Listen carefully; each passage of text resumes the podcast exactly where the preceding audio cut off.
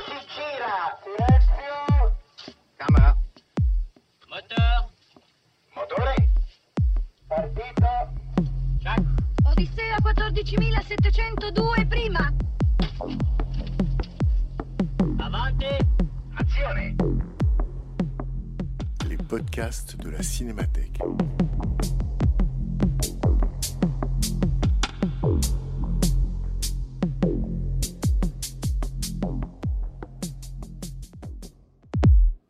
Depuis 2016, la Cinémathèque française invite régulièrement une personnalité à programmer quelques séances pour parler des films de sa vie. À chaque séance, projection d'un film, suivie d'une prise de parole et d'un dialogue avec les spectateurs. En juin 2018, c'est la romancière Yakuta Alikavazovic qui se prêtait à cet exercice en programmant Magic Mike de Steven Soderbergh. Rencontre avec Yakuta Alikavazovic, animée par Bernard Benoliel.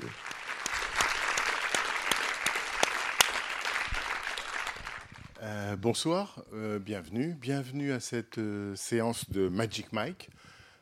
Troisième des quatre choix de la romancière Yakuta Alikavazovic, que je remercie évidemment et pour ce soir et pour les autres soirs. Ce soir, Magic Mike, qu'elle a absolument tenu à, à programmer et c'est une très bonne idée, vous allez voir. Mais c'est ça aussi, évidemment, je le dis à chaque fois, mais l'intérêt de ces programmations, outre le fait évidemment que l'invité discute de ses choix et les explicite, bah, c'est la, po- la possibilité, par exemple, un 12 juillet, de voir Magic Mike à la Cinémathèque. Donc, que ce soit impensable, loin de là, de voir des films de Soderbergh ou Magic Mike à la Cinémathèque. Évidemment, euh, la Cinémathèque, c'est le lieu de tous les cinémas et de toutes les époques. Mais c'est là l'intérêt que de, comment dire, de traverser de toutes les manières possibles et en permanence l'histoire du cinéma. L'histoire du cinéma, elle est vivante, elle est au présent, et surtout, elle ne se comprend pas dans l'ordre. Donc voilà, euh, la Cinémathèque, c'est le lieu où vous voyez un film de Fritz Lang et Magic Mike, peut-être dans la même journée. Et de cette confrontation-là, qui sait ce qui en sortira donc voilà, euh, la possibilité de voir Magic Mike ce soir. Je vous rappelle, la règle du jeu, elle est très simple. Euh, Yakuta va dire quelques mots, ce qu'elle veut, d'introduction. Surtout, on voit le film. Et après, on en discute avec elle. Elle nous explique et elle nous déploie un peu le film, ou en tout cas la vision qu'elle en a.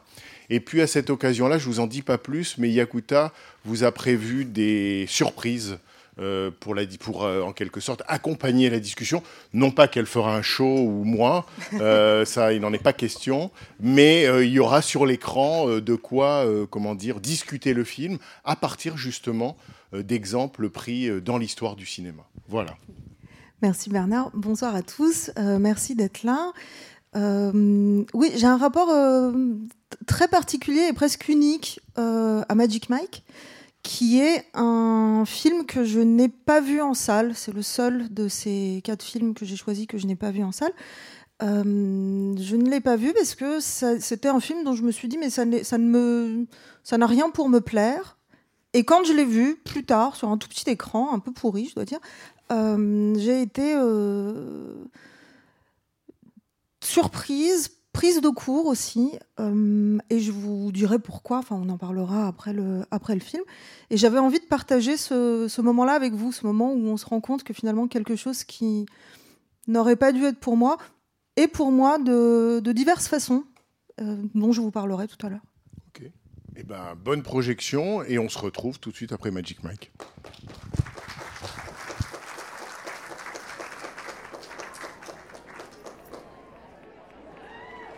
Fucking get it on right now. Let's go. Come on. Come on.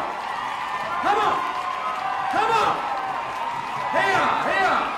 Now, I want to go a few rules with y'all tonight.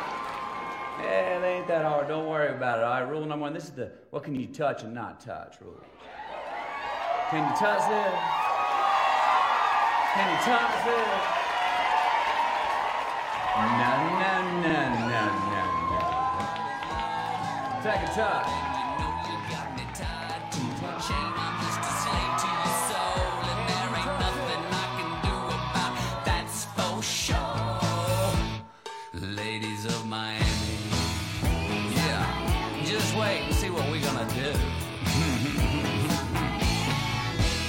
Stage. Rebonsoir. Euh, par quoi commencer? Peut-être par vous dire que Mike m'émeut. Mike est un personnage qui m'émeut. euh, il y a un moment particulier où mon rapport à ce personnage, euh, et là j'en parle vraiment comme d'une comme d'un personnage de fiction très simple, bascule, c'est, euh, vous savez, quand il va euh, à la banque, il va à la banque, il demande son prêt, il sort sa, sa liasse de, de billets qu'on le verra un peu plus tard repasser. Euh, et Mike est dans son rôle de Michael Lane, le- l'entrepreneur, comme il est la veille dans son rôle de stripteaseur, de Magic Mike. Il est là, il a ses lunettes, il a tous les codes, il, comprend le langage, il comprend euh, les codes, il comprend ce qui se passe. La femme qui est en face de lui est tout à fait réceptive à son charme en tant que Michael Lane. Il lui dit, et puis il, sait comment on fait, il le sait sans cynisme. Et c'est ça qui me plaît aussi, on en reparlera, je pense, de ce, trait-là euh, chez ce personnage et dans ce film.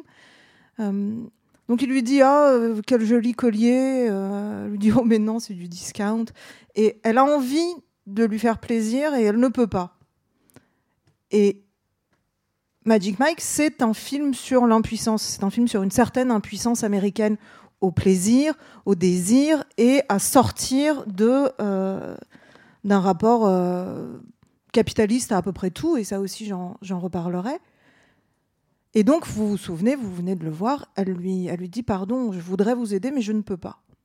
Et le mois de juin se finit sur cette scène. Euh, tout de suite, on passe en juillet. Et elle lui dit Mais on peut vous aider, vous êtes en détresse. On, a un programme de, pour nos, clients en détresse euh, qui ne sont pas solvables. Et Mike, qui est épais, et je parlerai aussi de l'épaisseur de Channing Tatum, euh, de, de sa présence physique, qui je trouve, assez paradoxal, la regarde et lui dit euh, Mais moi en détresse, mais c'est vous qui êtes en détresse. Euh, je lis les journaux. Et le terme qu'il emploie, c'est distress en anglais, qui est un terme qui veut dire détresse euh, personnelle, qui est aussi le terme qu'on emploie pour, le, pour les, les dettes des côtés que les hedge funds rachètent et sur lesquelles ils se sont gonflés la bulle avant de l'exploser. Le film se passe en 2011. Euh, le 2011, c'est le moment où la crise bancaire américaine revient, est passée par l'Europe et revient aux États-Unis comme une espèce de réplique sismique de euh, la, la crise de 2007-2008. Donc la détresse ici, elle a deux sens. C'est celle de, de l'individu, c'est celle du système dans lequel il comprend les règles, il veut jouer et il ne peut pas. Et le tournant, c'est ce qui se passe juste après. Là, bon, je suis avec Mike, on est tous, je pense, euh, avec Mike. Euh, et le tournant, pour moi, c'est ce qui se passe juste après, puisqu'on passe au mois de juillet, on est tout de suite le 4 juillet, et Mike sonne à 7 h du matin euh, chez Alex et Brooke, et il est déguisé en, en Marilyn. Vous vous souvenez? Et ça, alors, je dois vous dire aussi, pour mettre les choses en contexte, que dans une autre vie, j'étais pas, pas Magic Mike, j'étais pas Magic Yakut, j'étais pas stripteaseuse. En revanche, j'étais, euh, je suis américaniste, donc je suis spéci- spécialiste, ou j'ai été, ou j'ai failli être spécialiste euh, de euh, la société américaine contemporaine, ce qu'on appelle la civilisation américaine.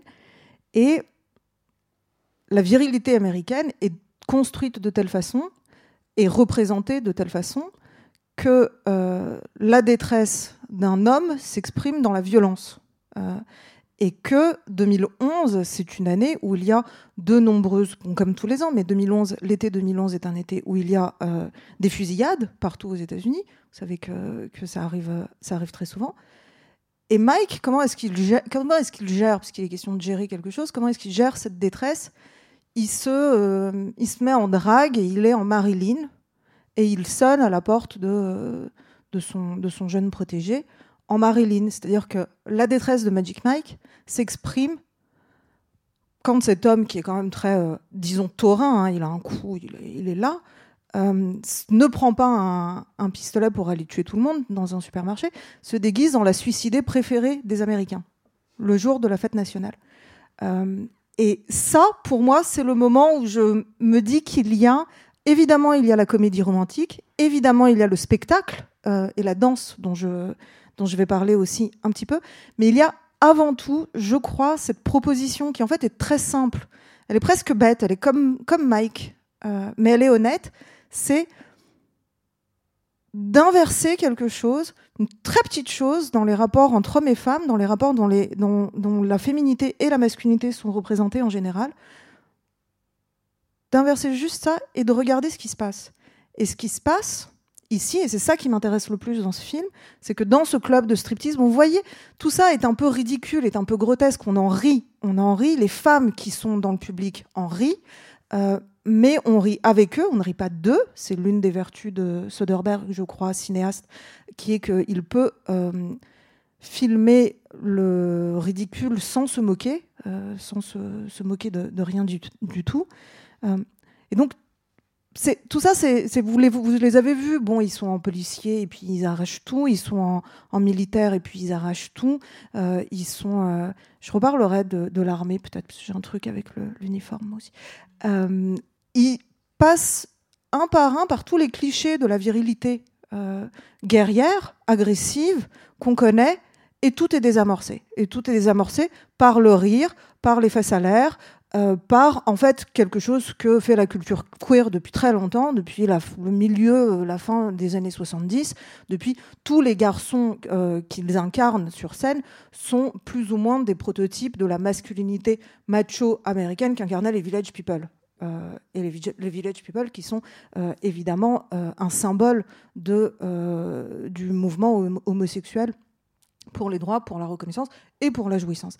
Et alors ça, on pourra peut-être en reparler, la façon dont le, cinéma grand public récupère, finit par récupérer des choses qui étaient euh, beaucoup plus transgressives, puisque ici, il n'y a plus cette transgression-là. Ce qu'on gagne, en revanche, c'est une désagressivisation de, euh, de la virilité. C'est-à-dire qu'il y a une brèche qui s'ouvre, et c'est ça qui m'intéresse le plus, je crois, dans ce film, par ce renversement très simple, qui met Mike dans des situations dans lesquelles se trouvent en général les femmes.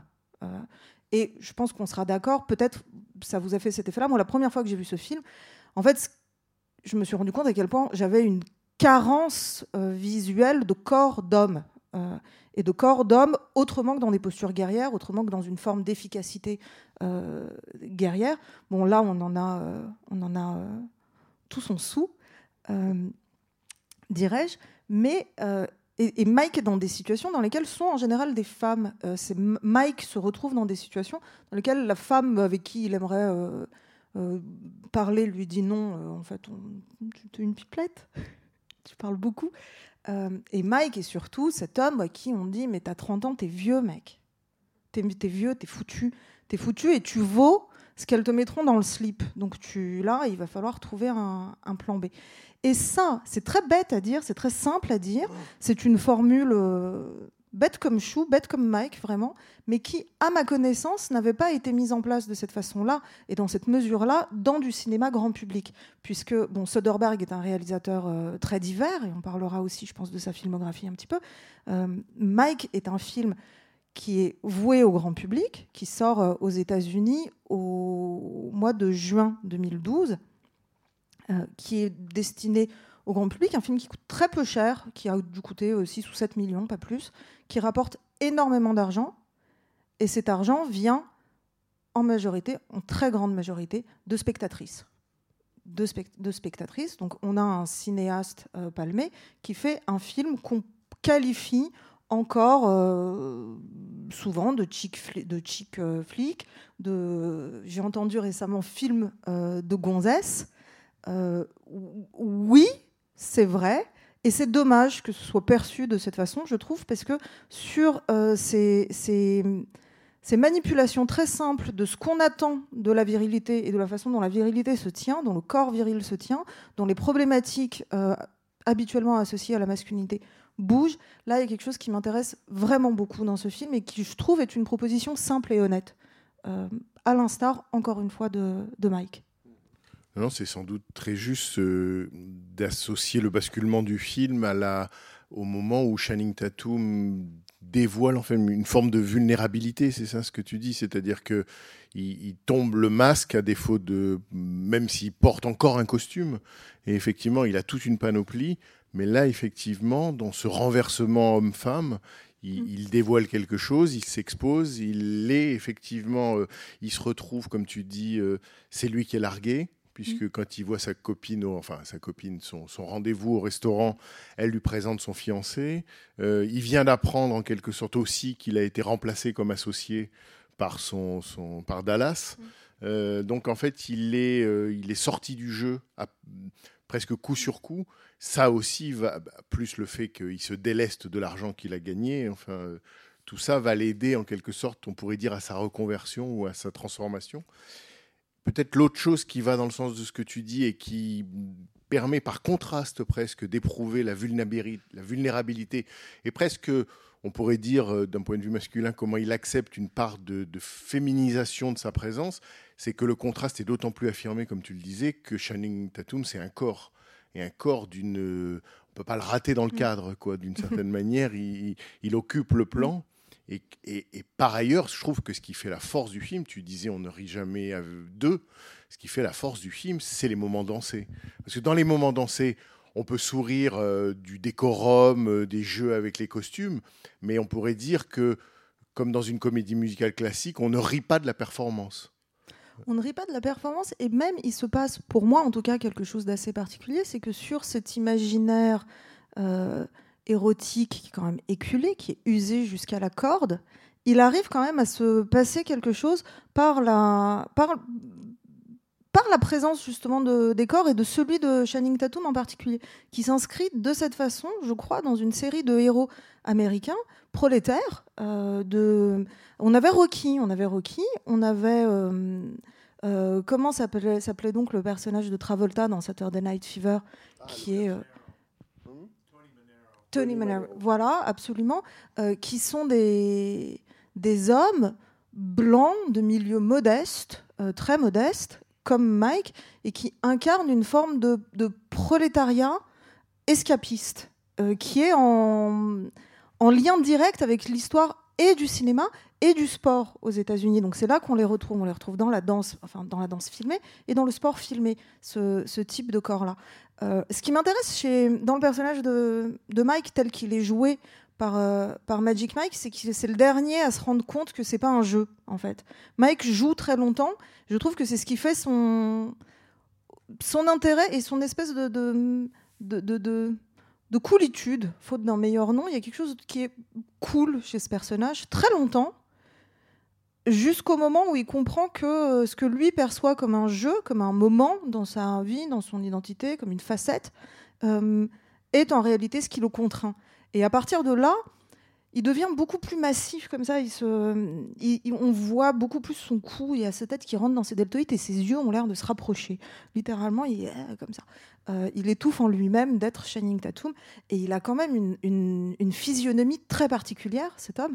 Euh, je, il- Enfin, il y a des moments, pardon, Channing, parce que j'ai une folle tendresse et une affection pour lui et, je, et beaucoup d'estime, mais il y a des moments où il a l'air presque infradéficient, quoi. Enfin, il est pas loin du. du- Il est, mais non, mais vraiment comme euh, comme si bon, c'était pas le plus euh, malin euh, des. Not the sharpest tool in the box, en, comme on dit en, en anglais. Bon, et quand même, il a une forme d'intelligence et cette représentation-là aussi de. euh, c'est même pas la classe moyenne, c'est le, prolétariat qui rêve d'auto-entrepreneuriat, donc de, ce miroir aux alouettes-là euh, que tend le, capitalisme à l'Amérique du début du, du 21e siècle. Euh, j'ai j'ai oublié le début de ma phrase, parce que j'ai- j'étais restée sur l'infradéficience. Je me demandais si c'était avant, au-dessus ou en, en, en deçà. Oui, pardon, donc il n'est pas, euh, pas une flèche, et il a quand même une forme d'intelligence et pratique, une forme de, bon sens relax qui, encore une fois, est très américain, est une valeur très américaine. Il est, d'une certaine façon, all-American. Euh, D'ailleurs, il a le string qui le prouve euh, à paillettes. Donc, pas tant, c'est pas tant ça. Il y a un moment où ça se referme sur lui et où c'est plus un jeu. Et l'autre chose que je voulais dire plus généralement du film que, du portrait de, Mike, c'est que c'est un film sur euh, la crise économique. C'est un vrai film sur la, sur la crise, euh, ce qu'elle oblige à faire et la façon dont, euh, dans les, temps de crise, une espèce d'hystérie autour de, de l'hédonisme, autour d'une espèce de, volontarisme à l'hédonisme, qui est en soi une- un oxymore, une contradiction dans les termes, puisque les gens vont payer pour feindre une excitation qu'elles n'éprouvent pas, et on le voit sur leur visage, que c'est pas de l'excitation euh, physique qu'elles éprouvent, qu'il y a autre chose dans cette histoire. Et ça, on en reparlera, mais je voudrais juste dire que faisant cela, faisant une espèce de comédie musicale, numéro dansé, en temps de crise, Soderbergh s'inscrit dans une, euh, dans une tradition euh, du cinéma américain qui date du début des années 30, du début des comédies musicales, et du début, c'est un film euh, de la Warner. Et c'est la Warner qui produit les premières comédies musicales dans les années 30, justement au début des années 30, euh, souvent chorégraphiées par, par le danseur Busby Berkeley, pour, avec la bénédiction presque du, du président Roosevelt qui est en train de travailler au New Deal, pour remonter le moral, non des troupes cette fois, mais de tout, du peuple américain qui est devenu, euh, là, euh, qui sont tous devenus les troufions dans cette guerre euh, contre, le, contre la crise économique. Et alors, avant qu'on reparle de peut-être de moments dansés ou de, de, de, de- de Soderbergh, je voudrais vous montrer, on a retrouvé une, un extrait d'une comédie musicale de 1933 de Mervyn Leroy qui s'appelle euh, euh, Gold Diggers of 1933, où vous allez voir le rapport euh, donc en temps de crise à l'argent, au corps, au divertissement, et quand je dis à l'argent, en particulier au liquide, est très manifeste. On regarde l'extrait. With silver you can turn your dreams to gold. Oh, we're in the money, we're in the money. We've got a lot of what it takes to get along. We're in the money, the sky is sunny. Oh. Donc oui, la fascination pour le liquide, pour l'argent, euh, est une fascination euh, vulgaire et elle est une fascination profondément démocratique. Euh, il y a, euh, c'est un film sur la crise économique, mais c'est aussi un film sur la crise des valeurs euh, américaines, des ou des, lignes de faille presque, puisque dans, un pays qui est, vous le savez sans doute, extraordinairement puritain. La concupiscence ne peut être qu'un jeu qu'on joue à plusieurs. Et surtout la concupiscence féminine, évidemment, euh, où tout le monde devient acteur. Et donc vous voyez comme euh, Soderbergh, en filmant ses stripteaseurs, euh, prend le contre-pied de, de, ce, de, de cette revue filmée par Mervyn, Mervyn Leroy en 1933. Là, on a beaucoup de jeunes femmes accortes, dénudées et souriantes, et un homme euh, qui les regarde, euh, qui est euh, parfaitement vêtu. On a, à la louche, un siècle plus tard, un homme sur scène et une horde de femmes qui le regardent bouche bée.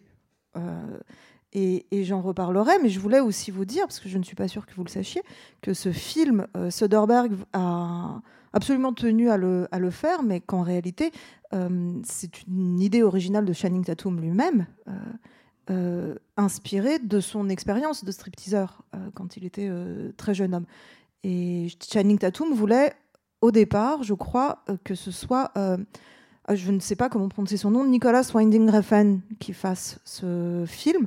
Euh, donc celui de Drive, celui du Neon Demon. On se demande ce que ça aurait été, donc des stripteaseurs cannibales peut-être, on ne sait pas.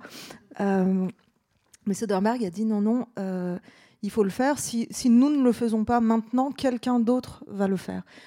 Quelqu'un d'autre va le faire, oui et non, puisqu'il n'y a pas tant de films qui mettent ce genre de métier-là et ce genre de corps-là en scène de cette façon-là. Du côté féminin, on en a eu toute une palanquée, euh, plus ou moins réussie d'ailleurs. Souvenez-vous du, pire meilleur film du monde, ou du meilleur pire film du monde qui était Showgirls de Verhoeven, euh, qui a, qui a un, statut culte.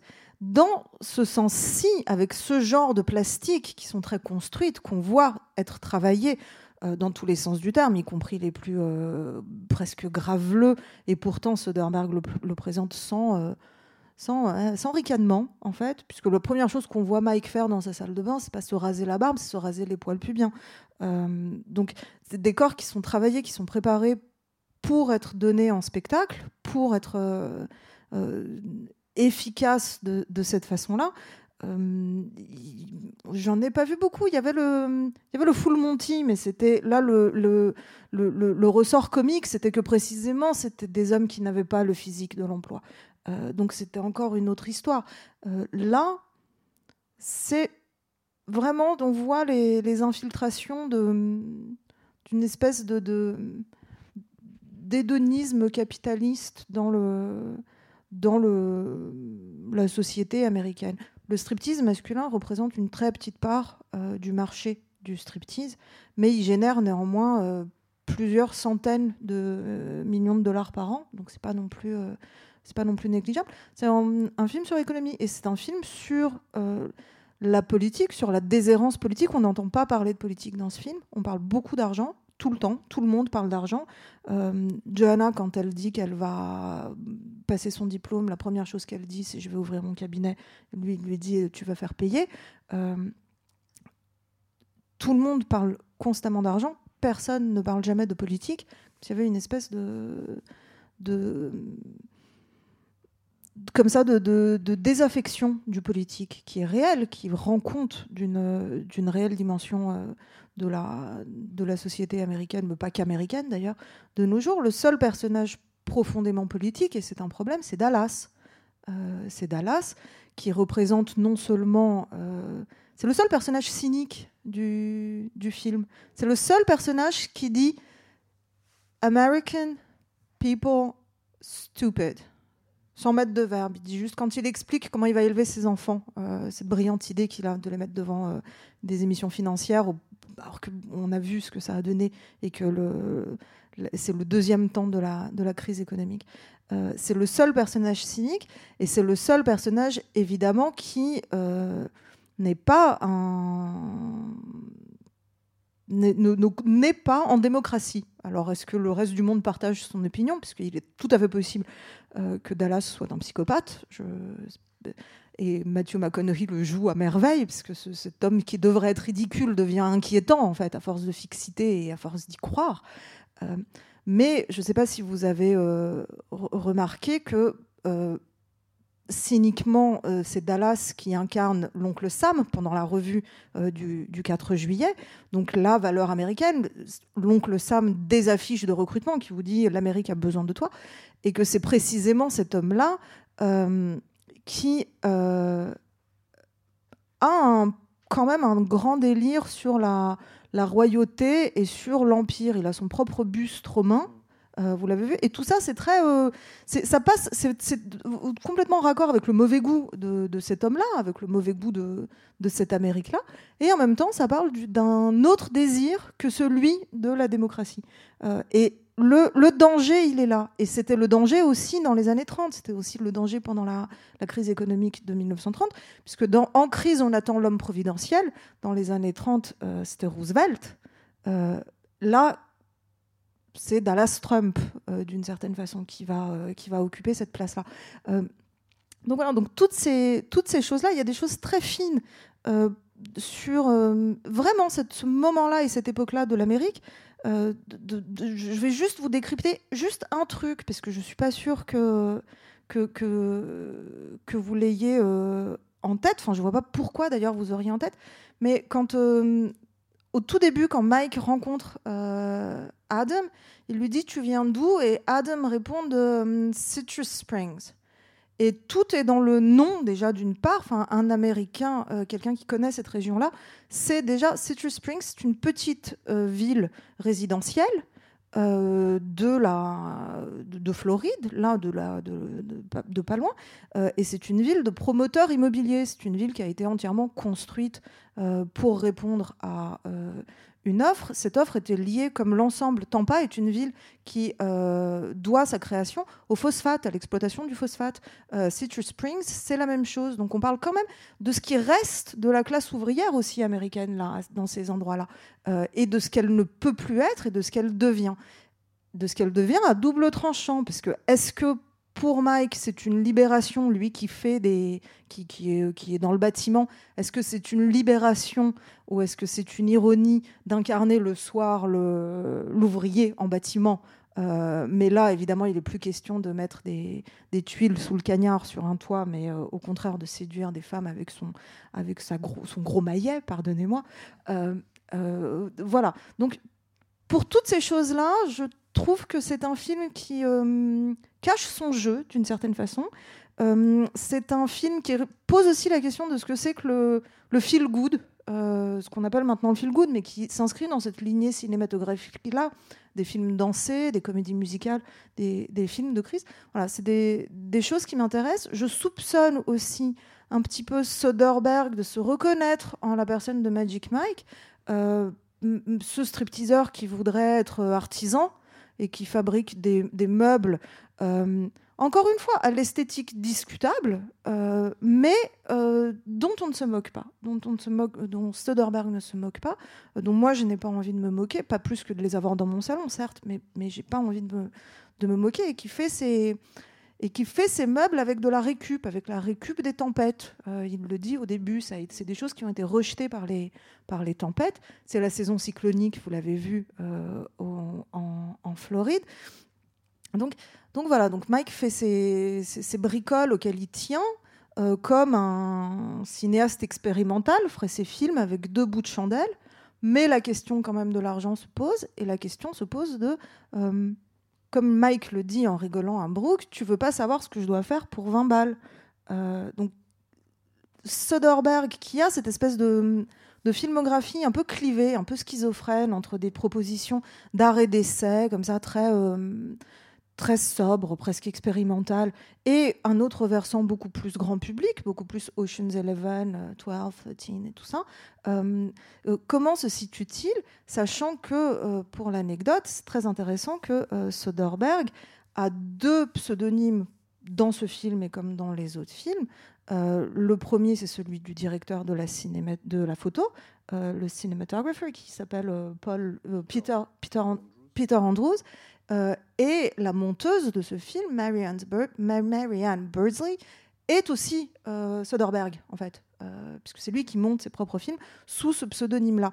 Donc, dans ce jeu de miroir et dans ce jeu de, de comme ça, je peux me plaît à penser qu'il y a quelque chose d'une légère identification à ce, à ce Mike.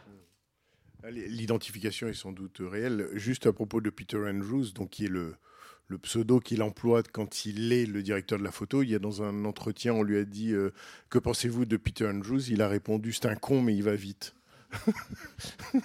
donc, euh, bon, donc il l'a gardé dans son équipe.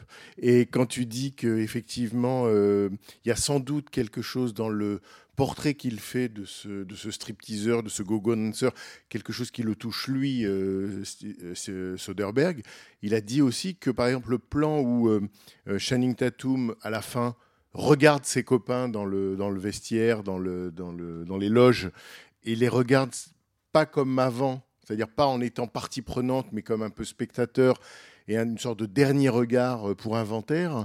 Euh, Soderbergh a dit aussi que ce regard, c'était le sien sur le système hollywoodien et que ce film-là correspond à ce moment, puisqu'il a à ce moment-là aussi tourné euh, juste après euh, Ma vie avec Liberace, et euh, qu'il avait annoncé, après il a il avait peut-être besoin de vacances, mais il avait annoncé à l'époque que ce serait son dernier film et qu'il se retirait en quelque sorte, comme Channing Tatum le fait, qu'il se retirerait du business ou du show business, puisque lui, il n'arrivait plus à faire justement cette différence entre business et show business. Euh, donc il a évidemment, ou peut-être logiquement ou pulsionnellement, pas tenu parole, mais ça n'empêche que pendant un temps, il n'a plus fait de films pour le cinéma. Il a fait des films de télévision. Et. Donc, euh, sans doute que dans ce décrochage de, Magic Mike, il y a quelque chose qui, parle du cinéaste et peut-être par là aussi il a été touché. Et, ce que tu disais sur le. Moi, c'est ça que je trouve le plus, touchant dans le film, c'est que, effectivement, Soderbergh considère que le cinéma, c'est fait aussi pour filmer ce qu'on ne filme pas, d'ordinaire. Donc, des corps particuliers, mais surtout une classe ouvrière. Et cette classe sociale-là, qui, est, qui été effectivement, euh, en tout cas, visé par une grande partie du cinéma des années 30, euh, euh, tu y as fait allusion, et un peu, comment dire, désaffecté par le cinéma mainstream hollywoodien, et que là, d'une certaine manière, il les fait revenir, il les remet en scène, et il les remet en scène pour montrer dans quel état ils sont. Et, pour toi, la scène, la, scène clé, c'est le, moment où il arrive en Marilyn. Et moi, la scène qui, qui m'importe, ou en tout cas qui, qui, qui- qui éclaire quelque chose du film, c'est le moment où euh, il est chez lui, il repasse les billets sur le bord de la table. C'est-à-dire que littéralement, il travaille à être sa propre planche à billets. C'est-à-dire que face à un État déficient ou une banque, euh, un système bancaire qui, qui les a abandonnés, il s'arrange avec son corps pour fabriquer lui-même l'argent dont il a besoin pour organiser sa survie. Il se transforme en quelque sorte en l'État, ou en tout cas, il se. Et là, effectivement, c'est un auto-entrepreneur. Il fabrique lui-même à partir de son corps, et c'est là qu'- qu'il est piégé, puisque fabriquer à partir de son corps l'argent dont on a besoin, c'est entre guillemets une forme de prostitution, et tu t'interdis toute émotion. C'est-à-dire que c'est ça qui le fait souffrir, c'est que l'émotion ne peut pas entrer dans le business. Comme dans euh, Girlfriend Experience, qu'il fait à peu près à la même époque, où c'est l'histoire d'une escort girl qui travaille à mettre de côté ses sentiments, ses impressions ou ses, engouements pour être en quelque sorte, pour que sa petite entreprise ne connaisse pas la crise. Oui, et il y a une. euh, C'est vrai, alors Girlfriend Experience, c'est l'année d'avant, c'est 2011. C'est un film euh, court et en même temps, euh, d'une certaine façon, interminable. Parce qu'il. euh, moi, il me. Il m'a- beaucoup. il me hante beaucoup ce film. C'est un film qui. C'est un film avec l'actrice porno Sacha Gray. Euh, qu'on voit nue 30 secondes dans le film, puisqu'on la voit en fait euh, monter, enfin développer, essayer de développer son entreprise euh, d'une personne d'escorte. Et elle est en couple pendant un temps avec un jeune homme qui est entraîneur dans des, dans des salles de sport. L'un est du côté acceptable, l'autre est du, côté a priori inacceptable. Et en fait, tout ça est, est, est- est effacé presque par, la léthargie qu'implique le rapport entrepreneurial à soi, au corps et à la, relation. Euh, tout devient transactionnel et la question, en fait, moi, ce qui m'intéresse aussi, c'est que la question de la censure se pose d'une autre façon. Et la question de la censure a bougé. C'est-à-dire que là, on les voit se, déhancher, se, se machiner. Euh, toute chose qui était impossible très longtemps dans le cinéma grand public américain. Euh, la censure, elle n'est plus à cet endroit-là. La censure, maintenant, c'est l'autocensure. C'est qu'est-ce qu'on s'autorise à éprouver, à vivre, à désirer. Euh, et Soderbergh travaille là-dessus en ce moment. Et c'est ça, moi, qui m'intéresse. Je suis contente qu'il soit revenu au cinéma, vraiment. Parce que euh, là, sur la fin, il, a toujours été très bon pour filmer les réseaux euh, et, les circulations d'argent, de biens, de, de, de valeurs ou d'absence de, de valeurs. Ça, il le, il le fait très bien. Depuis Trafic, enfin, il y a eu Contagion, qui est aussi un film très réussi, très bien documenté sur ce que c'est réellement que le fantasme euh, apocalyptique par la, par la nouvelle grippe, etc. C'est des, très beaux films. Et moi, ce qui m'intéresse, c'est la place qu'il donne à euh, cette classe sociale-là, justement. Et euh, je ne sais pas si vous avez vu Logan Lucky, euh, qui, est un, qui est un de ses derniers films, qui est euh, encore un film avec, euh, avec Channing Tatum, euh, qui est encore une fois un peu en détresse économique, effectivement. Euh, un film de prolo qui organise un casse.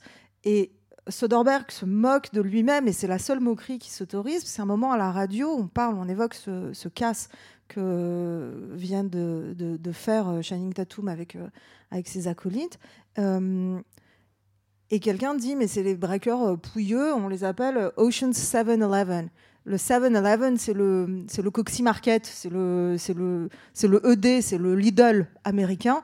Euh, donc on est passé de Ocean's Eleven qui célébrait quand même une espèce de glamour à l'ancienne avec George Clooney, très beau, très bien mis, des bijoux partout et des tapis rouges, en veux-tu, en voilà. Euh, il se rend compte que finalement, alimenter ce fantasme-là américain, peut-être que c'est plus ça euh, qu'il a envie de faire et que la chose à faire, c'est de montrer euh, comment se débrouillent les prolos dans une situation où on ne, on ne leur vient pas en aide et même on leur refuse l'aide, en fait. Ils se débrouillent tout seuls et très bien, en fait, d'une certaine façon. Non, là, alors moi qui suis d'un tempérament quand même plutôt mélancolique, euh, je suis contente. Alors à la fin, ils s'embrassent, je trouve ça très bien. C'est vraiment, ça me. D'ailleurs, ça, ça va dans le sens que tu dis. Au dernier plan, c'est elle qui l'embrasse. Oui, elle l'embrasse C'est-à-dire que l'inversion va jusqu'au l'embrasse bout, quoi. goulûment. Euh, on, sent bien qu'elle avait envie de Alors l'embrasser. que d'habitude, dans les comédies romantiques, la fille est Bah plus oui. passive et elle attend qu'elle d'être embrassée. Là, Évidemment. Moi, j'aime beaucoup. Le seul moment où je crois qu'il y a un vrai désir, euh, qui se, enfin, où la question vraiment du désir, du moins, se pose, c'est quand elle le regarde danser, quand elle vient pour la première fois dans la boîte et qu'elle le regarde danser et qu'elle est à la fois euh, horrifié et en même temps euh, scotché, interpellé, euh, excité, je ne sais pas, mais en tout cas, il se passe quelque chose. Elle a une rencontre, non seulement avec Mike, mais avec Magic Mike à ce moment-là. Et c'est un moment qui est très pudique, qui est très où on voit son, visage à elle en, gros plan. Euh, Soderbergh a une, a une affection et je comprends maintenant pourquoi pour les actrices qui ne savent pas jouer, pour les actrices non professionnelles, pour euh, euh, cette jeune femme, Cody Horn, se trouve être la fille d'un de ses producteurs, je crois, quelque chose comme ça. Euh, elle, est, elle travaille sur des tournages depuis longtemps, mais c'est la première fois qu'elle joue. Et on sent qu'elle n'est pas, euh, n'a pas une palette dingue euh, d'expression. Et, juste, et c'est ça qui donne quelque chose d'authentique à ce personnage et à son, et à son désarroi presque face à une possibilité qui est celle d'être une femme jeune, plutôt séduisante, mais qui joue pas particulièrement là-dessus, qui regarde un homme se mettre en quatre pour la séduire. Pas pour la séduire elle, mais pour séduire le féminin, l'ensemble du féminin. Et y y a elle a cette expression comme ça de je ne comprends pas ce qui se passe, et en même temps je suis très interpellée, qui me, qui, me- plaît beaucoup et qui fournit un beau contrepoint aux scènes d'hystérie collective qu'on voit de ces femmes qui hurlent, qui se jettent sur eux comme ça, comme si euh, sans doute n'ont-elles, comme moi, jamais vu des hommes danser euh, de la sorte. Mais et ça, c'est encore une autre chose que je voulais euh, parce que le, le renversement a, ses limites et donc le mimétisme ne fonctionne pas à plein. Euh, et je crois que Dallas se trompe. Enfin, il a raison, mais il se trompe quand il dit, quand il explique, quand il donne cette espèce de cours incroyable là de narcissisme devant miroir euh, à, Adam. Il lui dit, mais euh, t'es la libération, mec. Il lui dit. Il dit, t'es tous les hommes qu'elles n'ont pas pu avoir, t'es t'es la libération. Et je pense qu'il y a quelque chose effectivement de très libérateur. Je pense qu'il y a une vraie libération là, mais qu'elle n'est pas là où Dallas la met. Euh, qui par ailleurs se regarde lui-même dans les yeux pendant qu'il fait son speech. Je sais pas si vous avez vu ça, il se regarde dans le miroir, fait Ouais, c'est toi. Euh, la libération, je crois qu'elle vient profondément du fait que ces femmes du public, comme moi, ne sont pas habituées à être le regard, à être spectatrice de quelque chose qui se passe sur scène à leur attention. Et ça, ça pose, malgré tout, profondément, ça peut être une bluette, ça peut être ce qu'on veut, ça pose quand même la question de ce qu'est le regard au cinéma et la façon dont on a très longtemps et pratiquement toujours et encore aujourd'hui, le regard par défaut, c'est un regard masculin. C'est un regard masculin posé sur des hommes comme des femmes, posé sur des actions. Et c'est un regard masculin que nous autres femmes avons appris euh, à avoir très tôt. Euh, donc le clivage, il existe. On est capable de regarder euh, masculinement du féminin. Euh, on a appris à le faire. On n'a pas appris à regarder des hommes se déhancher, euh, se déboîter le bassin et autres. Et je pense que la libération et l'espèce de, de moment comme ça, est-ce que c'est ridicule? Est-ce qu'on rit? Est-ce qu'on se cache le visage? Est-ce que qu'est-ce qu'on fait face à ces hommes qui se trémoussent? C'est aussi euh, presque la naissance d'un regard ou d'une posture de, regard à laquelle on n'est pas habitué, à laquelle on n'a pas été éduqué, puisque le regard, qu'on le veuille ou non, une éducation, soit par la multiple exposition, soit par, euh, par un, processus pédagogique, mais on n'a pas l'habitude de voir ça. Et elles n'ont pas l'habitude de voir ça. Elles gloussent, elles se cachent, elles font Ah, c'est pas possible. Euh, je les trouve d'ailleurs assez rigolotes à, regarder. Euh, et je pense aussi que la réaction de nombreux hommes par rapport à ce film, ou à la proposition de ce film, qui est c'est un film pour gonzesses, vient du fait que eux non plus n'ont pas appris à regarder de cette façon-là des corps d'hommes. C'est-à-dire que le regard masculin, il est unilatéral et la proposition paraît universelle. Il suffit qu'on retourne un peu les choses comme ça et puis qu'on fasse une petite comédie estivale pour qu'on se rende compte que non, non, tout ça, euh, tout ça, ça prend, tout ça est un code de plus, d'une certaine façon, dont Soderbergh a la gentillesse et la générosité de nous fournir quelques clés. Juste, je voudrais rajouter une petite chose par rapport à ce que tu disais, parce que je trouve ça très juste sur l'actrice. Euh, quand elle le voit au spectacle pour la première fois, je trouve effectivement que la grande force de son jeu à elle et de la manière dont elle est filmée, c'est qu'elle c'est pas forcément une bonne actrice au sens conventionnel du terme. Et effectivement, comme elle n'a pas une grande palette, son visage est à peu près, on pourrait dire, on voit qu'elle regarde intensément, mais ses expressions sont un peu monocordes, et ça nous repose aussi du quelque chose qui est l'habitude et les conventions du jeu américain. Et on en a une preuve dans le film, parce que Channing Tatum, il joue très bien, mais il y a un moment où il n'a pas pu s'empêcher de se considérer, que c'était sa scène, que ça allait être le moment où il allait faire la preuve dans une grande tradition du jeu de l'acteur studio qui date disons de James Dean, euh, qu'il allait pouvoir montrer ce dont il est capable. Et c'est la scène où il revient sur ses pas, il a l'explication avec elle, il lui dit euh, je, ce que je fais c'est pas moi, euh, mais je, ce que je suis, ce que je fais c'est pas ce que je suis et tout ça. Et là on je trouve qu'on voit revenir. Il a toute une palette d'expressions, son visage, il bégaye. Il y a toute une technique de jeu qui revient là pour mimer ou jouer l'émotion. Et que, et que d'une certaine manière, bon, le cinéma américain masculin, alors là pour le coup, charrie parce que c'est la, c'est la tradition Kazan et compagnie, euh, et que ce qui est très très beau dans son regard à elle, c'est qu'on peut tout y projeter de ce qu'elle pense. Euh, rejet, euh, désapprobation, euh, excitation, plaisir, durée du regard, enfin on peut émotion, coup de foudre, on peut tout imaginer parce que finalement elle exprime très peu de choses. Et ça c'est c'est presque reposant et ça laisse une place au spectateur. Bah moi j'y vois du scepticisme parce que devant son grand numéro, elle mec, mais pas que. Ce qui en fait peut-être la version féminine de Matt Damon, du coup.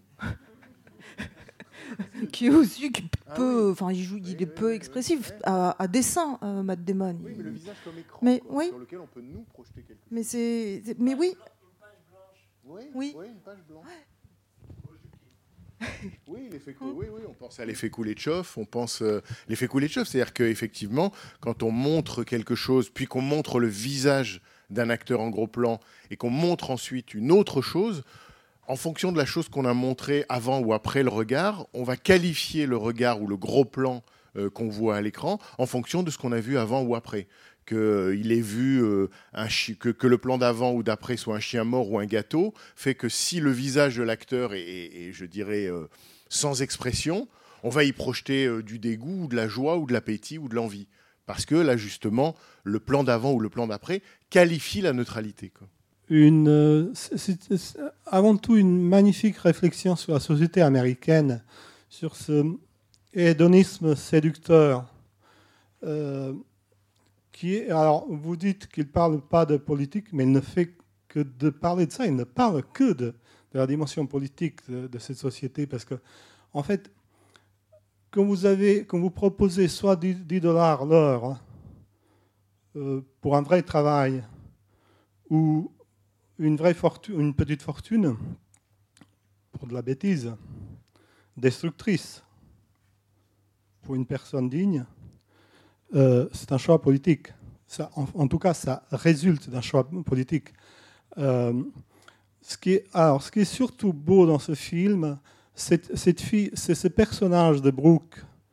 Elle est passionnante. Et la façon dont elle incarne, et vous l'avez magnifiquement décrit, d'une façon neutre, pas, pas, du tout, ni Stanislavski, ni Actor Studio, ni rien du tout. Elle est neutre. En fait, elle incarne à merveille la seule personne normale de ce film, de cette histoire. Ils sont tous barjots. Ils sont tous. Si, si. Alors, elle est la seule à occuper un emploi normal, avoir une paye modeste et sauver son intimité, sauver finalement sa dignité humaine. Mais par ailleurs, elle s'emmerde. Hein. Je crois pas. Avec Paul, elle s'emmerde. Hein. Ah, bah, c'est normal parce qu'il a, il, a un, un, bobo connard en face. Mais si elle avait un vrai homme. Non, parce que aussi une part de son excitation quand elle voit le spectacle, c'est qu'elle sent bien que ça sort de l'ordinaire. Ça la sort de son ordinaire et que ce qu'elle aime, elle, euh, ce qu'elle aimerait aussi, c'est que quelque chose de son ordinaire se requalifie, quoi, parce qu'elle a des petits plaisirs, elle a son breakfast et son coin à elle euh, à 6 heures du matin, machin, mais quand même, elle s'emmerde à 100 sous de l'heure. Hein. enfin, ou moins. Oui, mais je la vois pas euh, excitée, je la vois abasourdie par ce monde qu'elle ne connaît pas et qu'elle aurait pu passer sa vie à ne pas connaître. C'est par le pur hasard que son petit frère tombe dedans. Elle est abasourdie. Et ce qui est beau, en fait, c'est que ce Mike, Mike, finalement, c'est le seul qui est sauvé de ces fous, de cette destruction, finalement. hein. C'est un- miroir de l'Amérique. hein. Et c'est le seul qui est sauvé. Et comment il est sauvé? Par le sentiment amoureux. Dans ce film où tout est échange, de la première phrase, tu me files ça, je te file ça, où les, euh, où les, billets s'échangent en permanence, en permanence. D'ailleurs, c'est ce qui est beau dans ces films, c'est cette chorégraphie parfaite. Tout est minutieusement préparé. Tout est parfait. De l'écriture au dernier geste, au repassage du billet. Tout est parfait dans ce film. Et en fait, dans ces échanges permanents, donnant-donnant, du capitalisme finissant américain, il y a finalement le sentiment amoureux. La seule façon de se sauver de cette destruction, Mike, parce qu'il aime, il n'avance pas combien? 10 000, 10 000 dollars. Il n'avance pas les 10 000 dollars pour ce petit con, con qu'il sait qu'il ne mérite pas. Il les avance parce qu'il aime sa sœur. Et c'est ça qui les sauve finalement, c'est ça qui les rend lucides. Et finalement, ce petit con qui lui dit Tu seras mort dans 20 ans, mais moi je réfléchirai. On sait, les spectateurs savent très bien que la vérité est inversée. Oui, c'est une scène très, euh, que je trouve très violente dans la scène des excuses, dites des excuses, la dernière confrontation euh, entre Adam et, Mike. Parce que oui, il est sauvé, Mike, parce qu'il il sort d'un rapport transactionnel à un moment donné. Donc il paye trop cher pour quelque chose qui ne marche pas, c'est-à-dire cette pseudo-amitié. Et en même temps, on se rend bien compte euh, que ce n'est pas ça qu'il le paye, euh, que ce n'est pas ça qu'il le et il n'est pas impossible aussi qu'il paye pour ne plus jamais avoir à être la personne qu'il a en face de lui. Euh, pour se décoller de cette. Parce qu'il y a un rapport d'identification très fort entre deux qui fonctionne tout le premier, les deux premiers tiers du film. Et ça se décolle. Le, le reflet euh, prend une autonomie. C'est vraiment le, le jumeau maléfique ou le petit frère maléfique, euh, le ambitieux. euh, euh, je, je sais pas trop quoi penser du personnage d'Adam. Au début, il est très touchant quand il arrive et qu'on est que le regard par défaut c'est le sien puisqu'on s'identifie à lui qui découvre un peu ce milieu. On se dit oh comme ça. Et c'est beau aussi quand lui les regarde et qu'il y a une espèce de on sent l'ambition monter sur son visage tout de suite. Il y a un truc qui lui parle, euh, lui, quand il les voit. Donc il y a une espèce de pacte avec le diable euh, très tôt avec lui. Mais il y a aussi quelque chose de très cabot chez ce jeune homme qui est très euh, irritant. C'est un faux innocent. C'est une, c'est une, c'est une. on avait l'innocente, la fausse innocente. En fait, c'est presque une espèce de variation sous extasie de All About Eve. De tiens, tiens, mais oui, moi j'y connais rien, mais pousse-toi de là que je m'y mette. Euh, et je trouve ça assez joli, la façon dont au début il fait le marrant pour expliquer à sa sœur que non, au final, un métier, quand même, n'exagérons pas, il va pas mettre une cravate. Et il fait ce, ce petit moment, il fait, il fait et peut-être que je pourrais. Et elle lui dit quoi? Oui, tu sais, j'avais ce tourning. Et il marmonne. Et il fait, il fait exprès de marmonner pour ne pas avoir à répondre. Et c'est du jeu, c'est du cabotinage euh, qui est contrasté à la fin avec le, avec le vrai balbutiement de ce pauvre Mike qui, à chaque fois qu'il est ému, il sait plus parler. Il dit euh, analyzing instead of uh, analyzing quand il dit euh, quand il, oh, il rencontre les deux versants de, de Mike, donc Mike et Magic euh, se retrouvent pris sur le sur le sable entre euh, la fille qui voudrait et Johanna. Enfin, la fille qui voudrait. Je sais pas s'il, il, en tout cas, il l'aime bien. Euh, et, Johanna, l'autre fille qu'il aurait bien voulu. Et il n'arrive plus à parler. Il dit Oui, euh, c'est son frère. Non, c'est sa sœur. Et il dit elle, venait au, strip club nous analyser. Et, il n'arrive plus à parler. Et, franchement, chapeau Channing. euh, parce que moi, je le trouve bon bafouilleur. Euh, euh, voilà, mais euh, je voulais. Qu'est-ce que je voulais Non, je voulais pas dire autre chose. Je voulais vous donner la parole. Merci. Je voulais faire plusieurs remarques. La première, c'est vrai que je ne connais pas l'Amérique, et peut-être que c'est une réalité sociologique là-bas, mais je, ne crois pas. J'ai été très perturbé par le fait que le public de ces femmes étaient constituées euh, à 99,9% de top modèles. Et euh, il y a deux personnages euh, qui sont, on va dire, moins beaux que les autres dans le film. C'est cet homme qui vend la, la drogue à Adam. Et à un moment donné, une femme obèse qu'on voit entre deux. enfin, voilà. Autrement, on n'a que des, des filles hyper canons. Alors, qu'est- qu'est-ce que ça signifie? Est-ce que, est que là, euh, il faut y voir euh, un clin d'œil particulier euh, de Soderbergh au deuxième ou au troisième degré? Ou alors, est-ce qu'il faut y voir finalement le fait que c'est quand même pas si inversé que ça, cette affaire? Et que le mal veut, certes,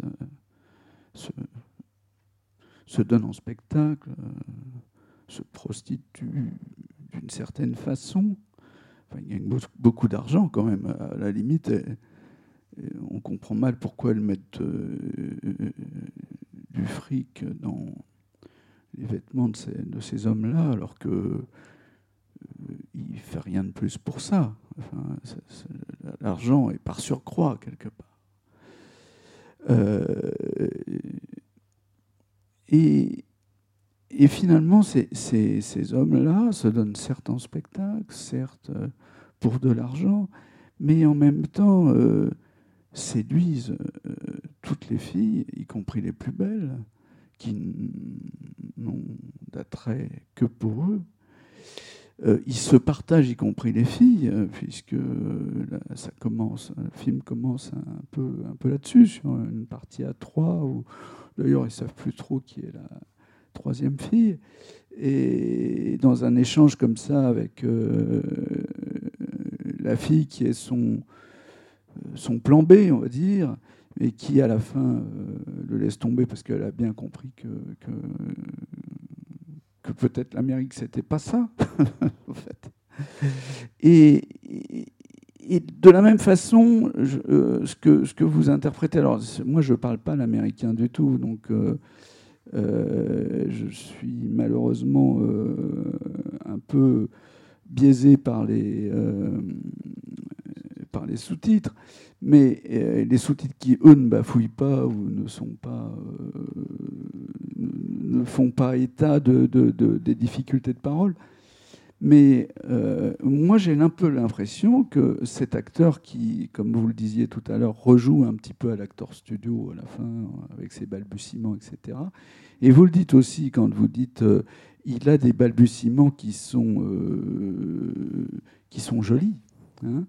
Euh, finalement, ne- n'utilise pas complètement euh, ça, ce, côté d'être acteur, pour finalement arriver à ses fins, c'est-à-dire euh, euh, être aimé de cette femme.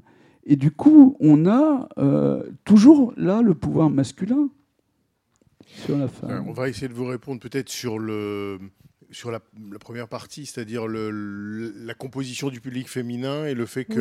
qu'elles sont plutôt dans l'ensemble jolies. Qu'est-ce que Alors, c'est une remarque qui a été faite à Soderbergh euh, à la suite de ce film. Il y a eu une, il y a une suite à Magic Mike qui s'appelle Magic Mike XXL, qui est produite par Soderbergh, pas réalisée par lui, euh, où euh, Soderbergh prend complètement acte de cela.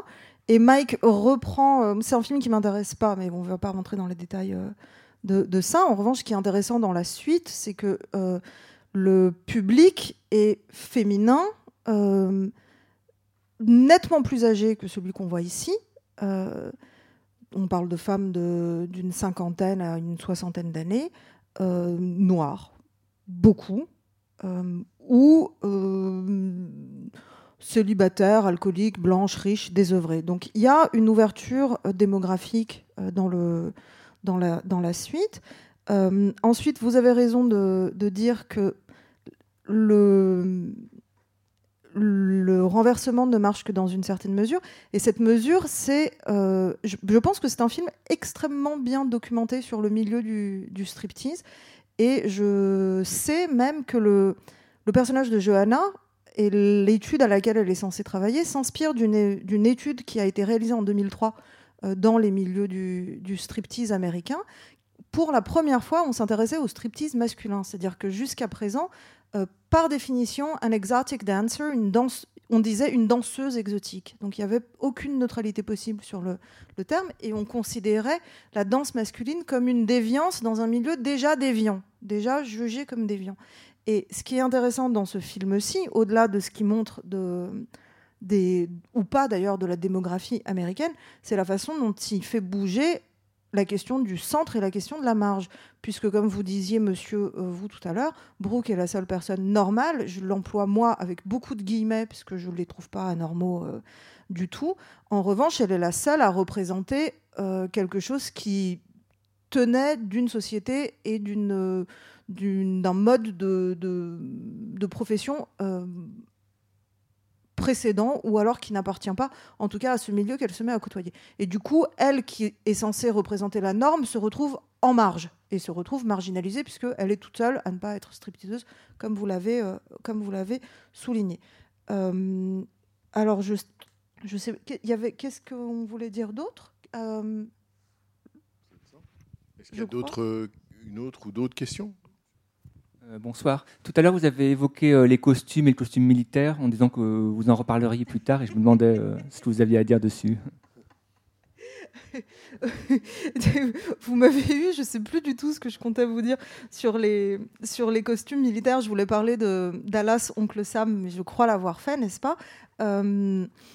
Non, si ce n'est vous, vous parler de quand même la persistance rétinienne que a été euh, Officier et Gentleman avec Richard Gere dans le, dans le rôle du, cadet, euh, de Top Gun, de tous ces films que l'on a vus qui ont commencé euh, à éroticiser les corps masculins en empruntant énormément à l'imagerie gay et queer.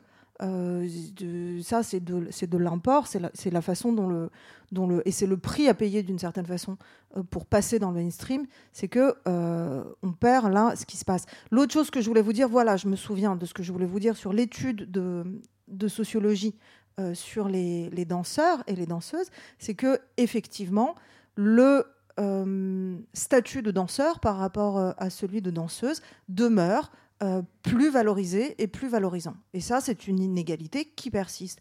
C'est-à-dire qu'à la question de savoir est-ce que vous recommanderiez ce travail à un ami ou à une amie, euh, les hommes ont répondu oui à 99%, et l'un anticipant, enfin vous anticipiez cette réponse, ou c'est du plagiat par anticipation, je ne sais pas, a même répondu, mais je comprends même pas pourquoi on me paye, parce que moi j'aime faire ça. Euh, voilà, un sur l'étude quand même, c'était pas la majorité. Les femmes sont plus réservées euh, par rapport à euh, savoir si elles recommanderaient cette profession ou pas euh, à, à leurs amis. La prostitution est beaucoup plus répandue dans le milieu de la danse nue féminine, par exemple, et les problèmes de violence aussi, qui sont liés à la façon dont en fait, à la façon dont ces, ces danses semblent s'adresser aux mêmes endroits et au même public et au même désir, et en fait pas du tout, puisque ce que fait une danseuse, c'est exciter euh, des danseurs hommes, ce que fait un danseur, c'est soulager des danseuses femmes de quelque chose. Quoi, on ne sait pas. Des, spect- des spectatrices, oui, pardon. On ne sait pas, mais euh, on, pourra en, en parler ou le laisser à votre libre appréciation. Euh, je voudrais, avant qu'on se sépare, si on doit se séparer, doit-on se- Oui, on doit se séparer? Oui, je voudrais vous parler d'une chose. Oui. Peut-être juste avant, savoir s'il y a une ou deux autres questions. Là, je crois que je vais, je vais un petit peu, euh, seulement un peu, un peu répéter tout ce, que vous avez, tout ce que vous avez dit, parce que c'est passionnant, c'est très riche.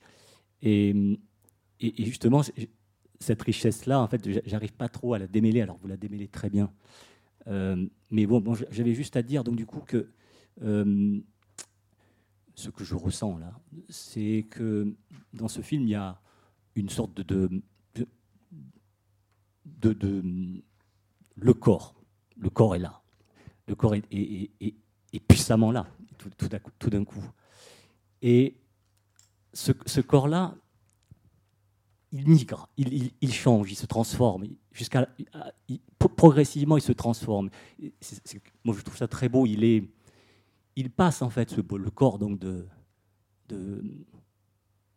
personnage principal.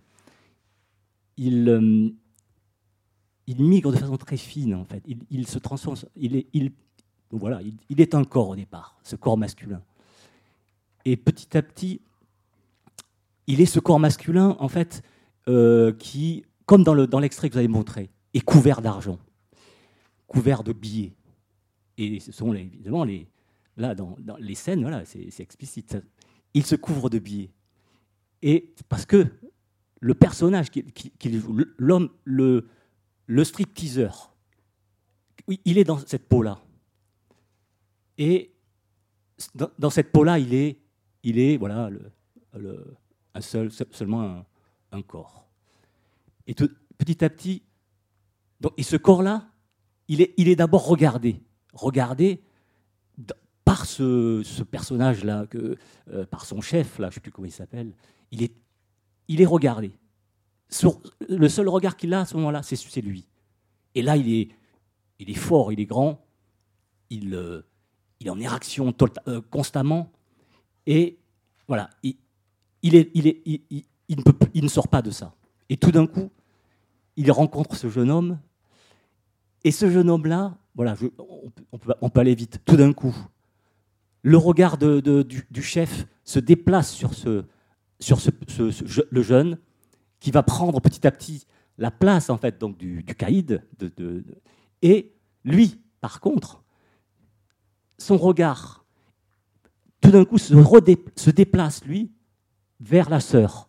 Et la sœur, le regardant, le regardant, tout d'un coup, voilà, émerge en lui, non plus le corps, mais là, le, on peut dire, le, comme vous parliez de, de tendresse, de tendresse, d'émotion, ou de, et, on pourrait parler de larmes à la fin, comme euh, voilà, les larmes émergent et, et, et son argent, il au fond, il le, au fond, il le, il l'éjacule, il, il, l'évacue, il, il s'en débarrasse, et tout d'un coup là émerge simplement donc le, le, le- la- la- et en gros, en gros le, il y a, il- il, euh, il y a- il y a un déplacement en fait tout simplement du désir. Oui, mais vous avez Et- raison de dire que les regards construisent et déconstruisent les, certains personnages.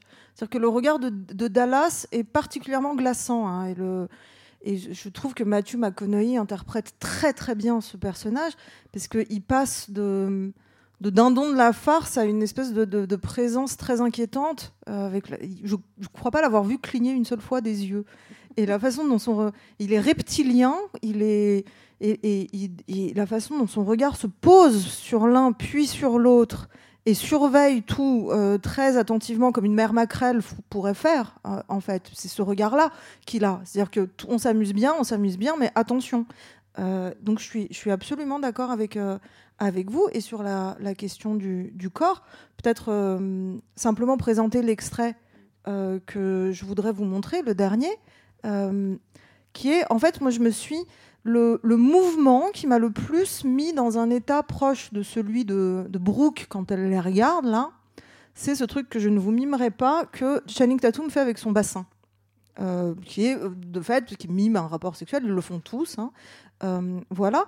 Alors, il se trouve que, bon, je ne fais pas semblant d'être un petit peu obsessionnelle, euh, et que je suis aussi fan d'Elvis et que ce mouvement-là, euh, ce mouvement du pelvis, c'est le mouvement qui a rendu célèbre Elvis.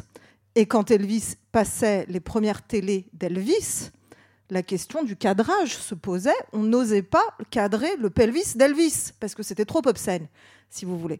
Et dans un roman de Stephen King, je crois que c'est ça, mais je suis pas sûre. Il y a même la mère d'un des petits personnages qui dit "C'est Elvis à la radio, coupe ça tout de suite, j'entends son bassin." Et la façon dont, encore une fois, la question du cadrage et la question donc de ce qu'on ce qu'on laisse entrer dans le champ, de ce qu'on censure ou pas, euh, a changé. Je trouve qu'elle est très bien représentée par cette question de mouvement du bassin. Et il se trouve que ce mouvement de bassin a aussi été, euh, si vous voulez, d'une certaine façon, la dernière euh, goutte d'eau dans le débat sur euh, l'animalité de l'homme. Parce qu'en 69, il y a un éthologue qui s'intéresse au mouvement du pelvis chez les mammifères, chez les jeunes mammifères, petits singes et autres, en se demandant qu'est-ce qu'est la sexualité infantile, en fait, et se rend compte que euh, le petit homme a aussi le mouvement, euh, le jeté du, pelvis, comme ça. Donc, euh, à partir de 69, nous sommes depuis un très tendre âge des mammifères avec une sexualité infantile. C'est la fin de, tout. Les pulsions, on ne peut plus les contrôler.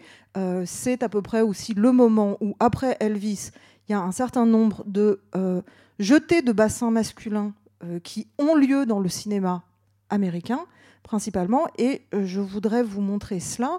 Et je voudrais aussi vous montrer combien c'est un geste qui est ambigu d'une certaine façon parce que il est sexuel euh, mais étant sexuel c'est un geste de puissance c'est un geste de pouvoir. Dallas dit quand il, quand il enseigne justement le, coup d'envoi à, Adam lui dit et là ça marche à tous les coups et je n'ai pas pu m'empêcher de me rappeler, euh, peut-être l'avez-vous vu, de Christopher Walken dans Le Roi de New York. Je ne vous en dis pas plus, mais c'est un geste qui, par son incongruité, signifie une puissance euh, réaffirmée, réassumée. Voilà. Well,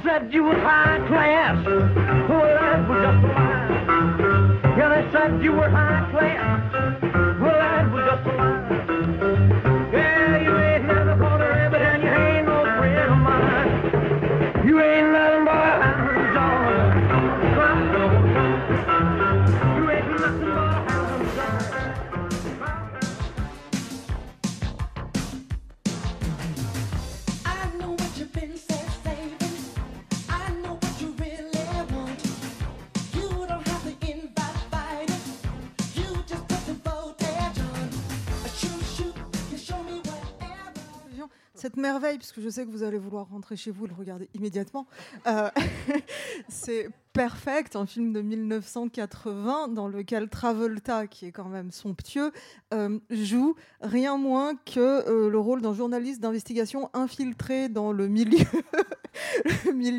des salles de sport et d'aérobic en Amérique, qui seraient devenus euh, les nouveaux sites de rencontres. Voilà, paraît-il. Euh, donc je, vous laisserai voir cette merveille. Euh, voyez aussi, évidemment, euh, c'était tellement évident qu'on ne l'a pas mis, mais évidemment, c'est le moment de réécouter tout Michael Jackson, puisque lui aussi, on entend son bassin. Et moi, je vous remercie et je vous souhaite une bonne soirée. Et à la semaine prochaine.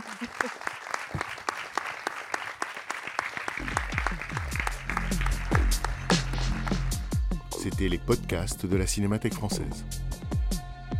Bye.